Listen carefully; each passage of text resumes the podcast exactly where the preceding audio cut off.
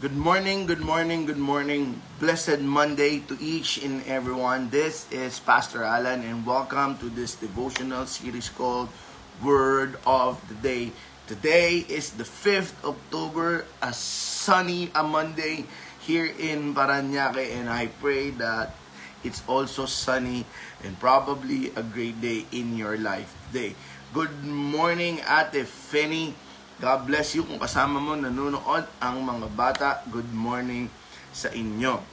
Alright, maraming mga nangyari ng mga nakaraang linggo. I don't know if you are aware, pero kahapon daw lumindol and there was uh, a bit na yung mga kasama ko rito sa bahay nagsasabi sila na malakas daw yung lindol. But hindi ko talaga naramdaman. But for those of you na naramdaman yung lindol, I pray that never ever ever doubt that God's protection is upon us. Sabi nga sa Isaiah, dumaan man ako sa ilog, hindi ako malulunod. Dumaan man ako sa poy, hindi ako masusunog.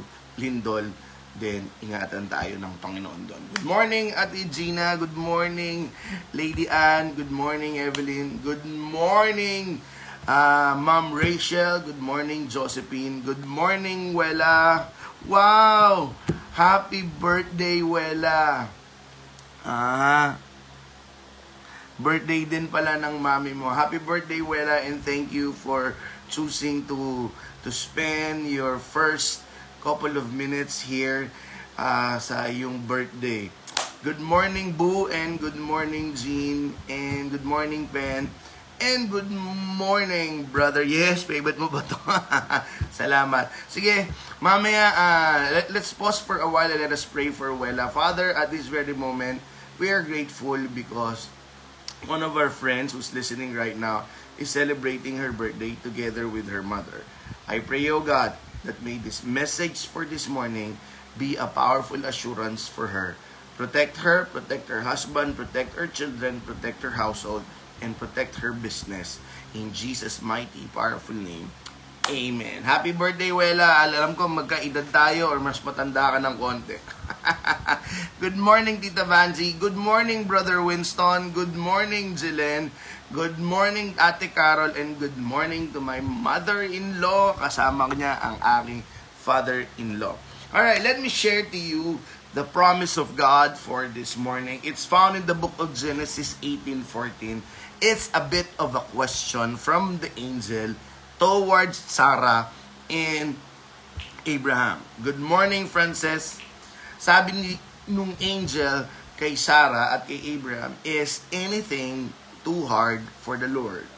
Genesis 18:14. Is anything too hard for the Lord?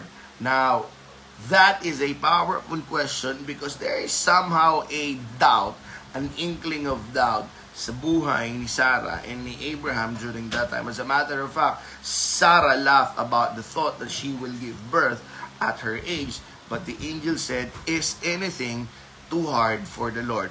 So my prayer, my prayer is that you do not forget that wonderful question that talks about the promise of God na walang mahirap sa ating Panginoon.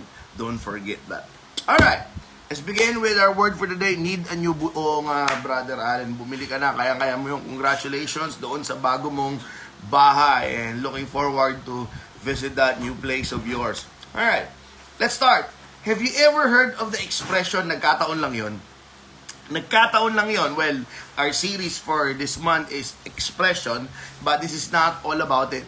But I am pretty sure and certain that each and every one of us have heard that expression, nagkataon lang yon o kaya nasabi mo na rin na nagkataon lang yon.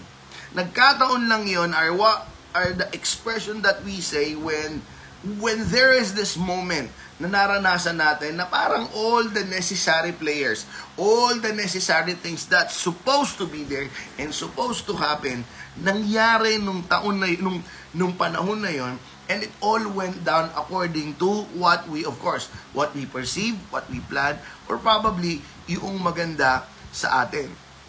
Good morning, Enric. Good morning, Yuko. Nagkataon lang yon. That's the expression. But what if, what if that nagkataon was orchestrated by God? Let me repeat that. What if what we considered as nagkataon has been an event that's orchestrated by God? What if at that moment, yung sinasabi mong nagkataon ng yon is really the appointed time of God for you to experience or receive whatever it is that you receive that made you say, nagkataon lang yon. Our word for today is God's perfect timing. It is not the first time that you've heard about God's perfect timing. I believe there are a lot of times I, as a pastor, when I wanted to share or to give an assurance to the person that I'm talking to, I will always tell to them God's perfect timing. There is this thing that God's perfect timing Do you believe that there is such thing as God's perfect timing? Because that is our word for today, and that is the message that I want us to embrace for this very morning. The word God's perfect timing is not in the Bible per se. There was this appointed time in His time, but the principle, the thought, and the fact of God's perfect timing is all over the Bible. And that is what we want to talk about this morning. Good morning, Cherry. Good morning, Tita Marites. Good morning, Brother Erwin. Um, uh, I know it's Sunday there in Canada. I know you're preparing for for the church. God bless your ministry. Si Brother Erwin, ang ministry niya, bukod sa siya ay drummer, bassist, siya rin ang nag-aayos ng mga upuan at ng mga gawain sa simbahan. Mataas ang posisyon sa trabaho, but never ashamed to break a back or to break a bone sa paglilingkod lang sa Panginoon. God bless your service, Brother Erwin, and good morning, Ate Ninpa. Now, let's talk about God's perfect timing. Like what I've said, the word per se is not in the Bible, but the concept, the principle, is all over the Bible. And I pray that at this very moment, may you able to embrace that powerful truth regarding God's perfect timing. Good morning, Joseph Jordan Arsenio. Good morning. Let me read to you a part of 2 Kings chapter 8, 1, 6, where God's perfect timing is present. Now Elisha, Elisha, the one who replaced Elijah, had said to the woman whose son he had restored to life. Background during the early ministry of Elisha, there was this place in Shunam na nadadaanan niya. Okay? And then there was this small house, hindi naman maliitan, a house wherein lagi siya ron tumitigil. Okay? And because lagi siya ron tumitigil, the woman and the husband, the man and the woman in that house decided to make a small room para kay Elisha sa taas ng bahay nila so that every time he will pass by, meron siyang sariling pagka, sariling tutulugan, sariling kwarto, at sariling uh, masasabi niyang kanya. So they prepared a small part of their house for Elisha. So every every time na mapapadaan si Elisha sa Shunam, dito siya dumadaan, dito siya tumitigil sa bahay ng babae na ito. And that made their friendship stronger. So magkaibigan si Elisha at yung babaeng Shunammite. Now, tumant nung panahon na yun, walang anak si Shunammite. Alright? Ibig sabihin, hindi sila magkaanak. And because of their generosity and hospitality, through the prophet Elisha, God gave them a son. So, binigyan sila ng anak. And then eventually, the the friendship goes on. Pagkatapos, dumating yung panahon na nagkasakit yung anak ng babae and then namatay. Nung namatay, Elisha was also there and then Elisha resurrected the boy's life. So, malalim yung pagkakaibigan ni Elisha at nung family na to. Okay? Just give you, giving you a simple background. Good morning, Johnny. I pray kung nasa Zamboanga ka man, God bless, or nasa Maynila. Good morning, Teacher Beverly. And good morning, Tita Hilda. God bless your business. At hinihintay ko na makakatikim din ako niyan, huwag ka mag-alala. Now, so yun yung Shunammite. Let me read. 2 Kings chapter 8, 1 says, Now Elijah had said to the woman whose son he had restored to life, Go away with your family and stay for a while. Wherever you can, because the Lord has decreed a famine in the land. That will last seven years. The woman proceeded to ask the man of God, said, She and her family went away and stayed in the land of the Philistine for seven years because she received an instruction from Elisha, there will be seven years of famine in the land, so I want you to go as far as you can kung saan man. So this woman decided to stay in the Philistines. Now listen to this, no? It's not part of the word of the day, but I want you to understand, there is always a lesson within Philistine. Every time the people of God wanted to hide, wanted to find refuge, wanted to find security, most of them they go to Philistine. David goes to Philistine.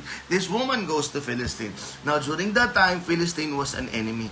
But sometimes, sometimes, I don't know, no, naglalaro lang sa isip ko, the people or the place na akala mo hindi makakatulong sa atin, yung pa yung makakatulong sa atin. And in this moment, that woman wa- run to Philistine. So she stayed there for seven years. Okay? Verse 3. 2 Kings chapter 8 verse 3. Sabi niya, At the end of the seven years, she came back from the land of the Philistine and went to appeal to the king for her house in land. Kasi seven years na nawala siya, of course, the place was sequestered by the kingdom, hindi nagbabayad ng tax, hindi naaasikaso. So the king, or probably hindi natin alam kung sino, but when she returned there, the land was no longer hers and the land was owned probably by the state or by someone. Good morning, Rika. And nung panahon na yon, nung bumalik siya, wala na. So she decided to go to the king and appeal to her case. Okay? While on her way, going to the king to appeal her case, sabi niya, uh, mahal na hari, ganito po yung nangyari, ganyan. In short, magmamakaawa siya to get what's hers. Now, verse 4. Verse 4 of 2 Kings chapter 8. The king was talking to Gehazi, the servant of the man of God, and had said, when you say the servant of the man of God, this is Elisha, tell me about all the great things Elisha has done. Nung papunta yung babae to appeal for her land, nandun doon yung servant ni Elisha na kaibigan nung babae na yon. And during that time, of all the time na magpapakwento yung hari, The king chose that day. Ang sabi niya, tell me about all the great things Elisha has done. Just as Gehazi was telling the king how Elisha had restored the dead to life, the woman whose son Elisha had brought back to life came to appeal to the king for her house and land. Gehazi said, This is the woman, my lord, the king, and this is her son, whom Elisha restored to life. Have you ever experienced that moment na yung may kinukwento ka na sobrang imposibleng paniwalaan, but you're telling the truth, but you are really praying na sana merong mag-testify that what you're telling to that person was the truth. And during that time, nagkukwento si Gehazi, ganito, merong isang babae, hindi magkaanak, binigyan ng ni God ng anak through the prophet Elisha, then pa sa atin, namatay, and then binuhay sa pamamagitan ni Elisha. Biglang dati, oh, by the way, that's the woman that I was talking about. Siya yun. Remember my story? Siya yun. Nagkataon lang ba? I don't think so. Because that's the time the woman will come and plead for the king regarding her concern. Regarding what's for her. Wala siyang koneksyon doon sa hari. Wala nga siyang kakilala. But during that time, God's perfect timing is at play. Of all the time that she could choose to go and plead for the case. That was the time Gehazi, the servant of Elisha, was talking about the things na ginagawa ni Elisha and then sakto pagdating niya. At ang sabi ni Gehazi, that's the woman that I was talking about. Of course, the king was surprised.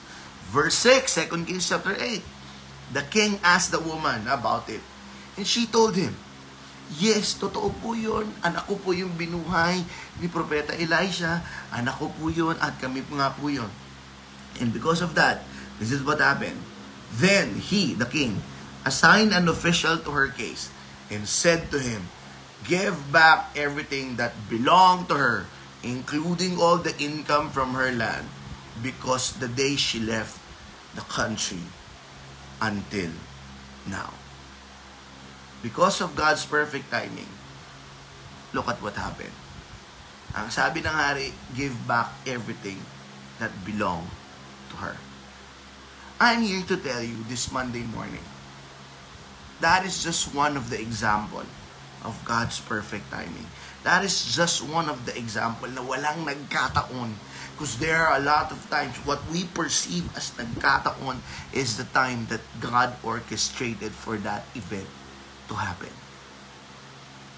In that story of the woman, is a great picture of God's perfect timing in God's perfect timing in this Monday as you and I will face the grind of the week as you and I will experience the cha- will experience the challenge of the week I want us to know that God's perfect timing is probably around the corner or probably along the way in God's perfect timing look at this this is how it looked like give everything that belong to her, to her.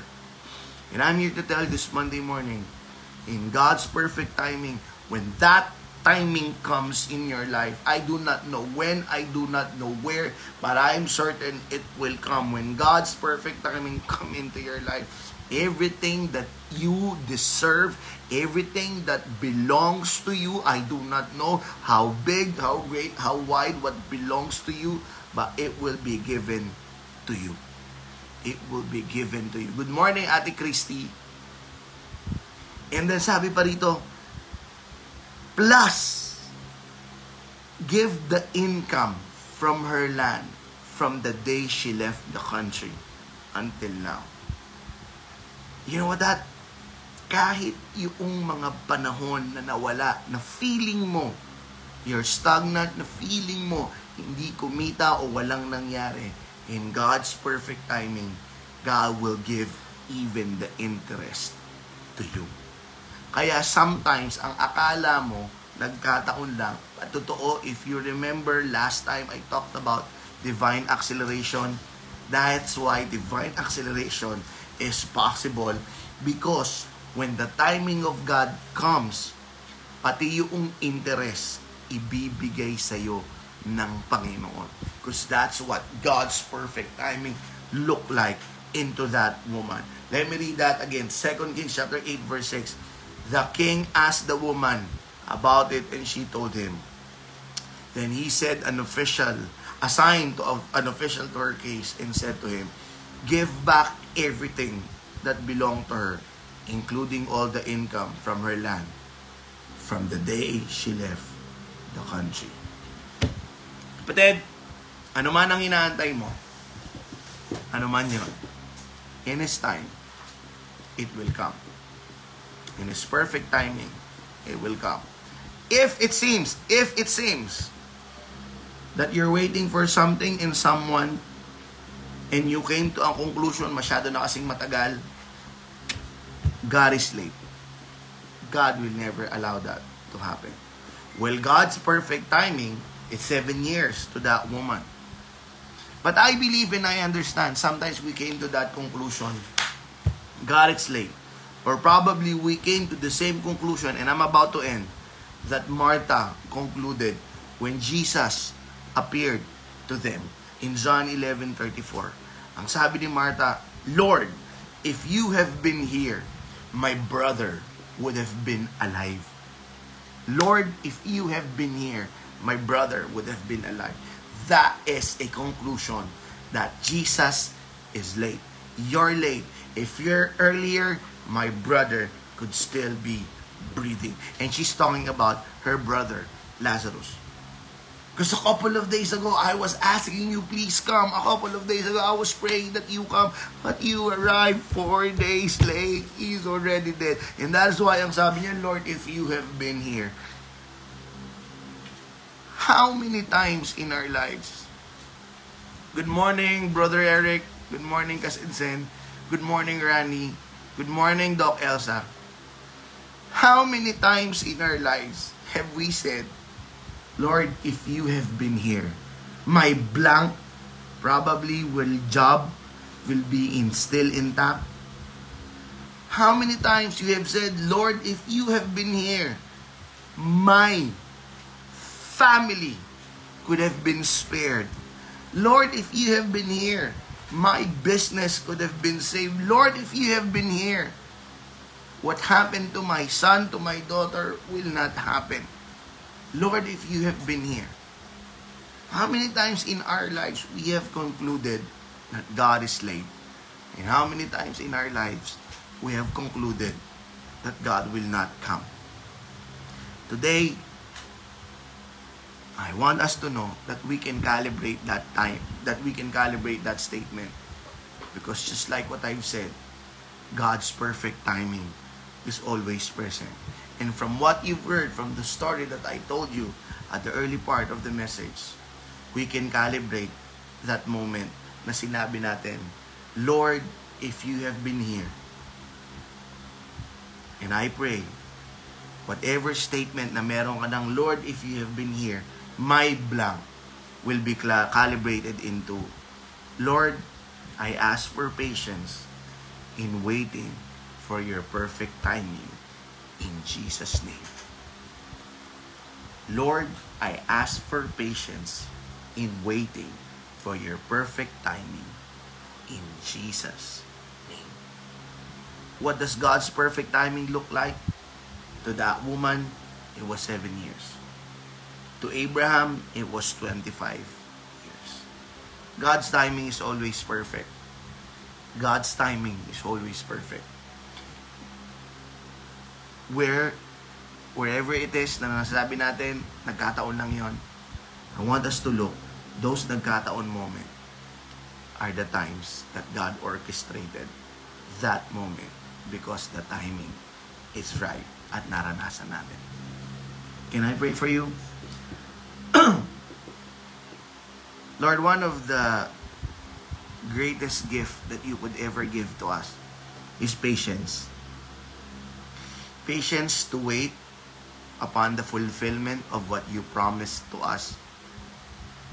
Patience to wait upon your miracle and for us not to fabricate our own miracles. Dear Lord, I myself will confess that there are a lot of times I have uttered the same statement that Martha uttered. Lord, if you have been here. It is a statement of conclusion that you are late. It is a statement, an assumption wherein I'm telling it's too late. You should have come a little bit early. But the truth of the matter is, your timing is perfect. The truth of the matter is, your timing is always on time. And when we arrive at that moment, nobody can stop you from doing what you plan to do in our lives. And that is why at this very morning, I pray for my brothers and sisters who at one point in their lives, they have said, Lord, if you have been here, I pray that each and every one of us would be able to calibrate that statement and will able to say, Lord, grant us the patience to wait for that perfect timing of yours. And I pray, and I pray that as we patiently wait for thy perfect timing, we would be able to see and witness how you are moving powerfully in our lives. This is our prayer And I declare in Jesus' name, your perfect timing will be fully felt and experienced by each and every one of us. In Jesus' name, amen. All right? God's perfect timing is legit. God's perfect timing is real. So instead of saying, Lord, if you have been here, why not say, Lord, grant me the patience to wait for that perfect timing. I'll see you again tomorrow. God bless. Good morning, Brother Jupiter.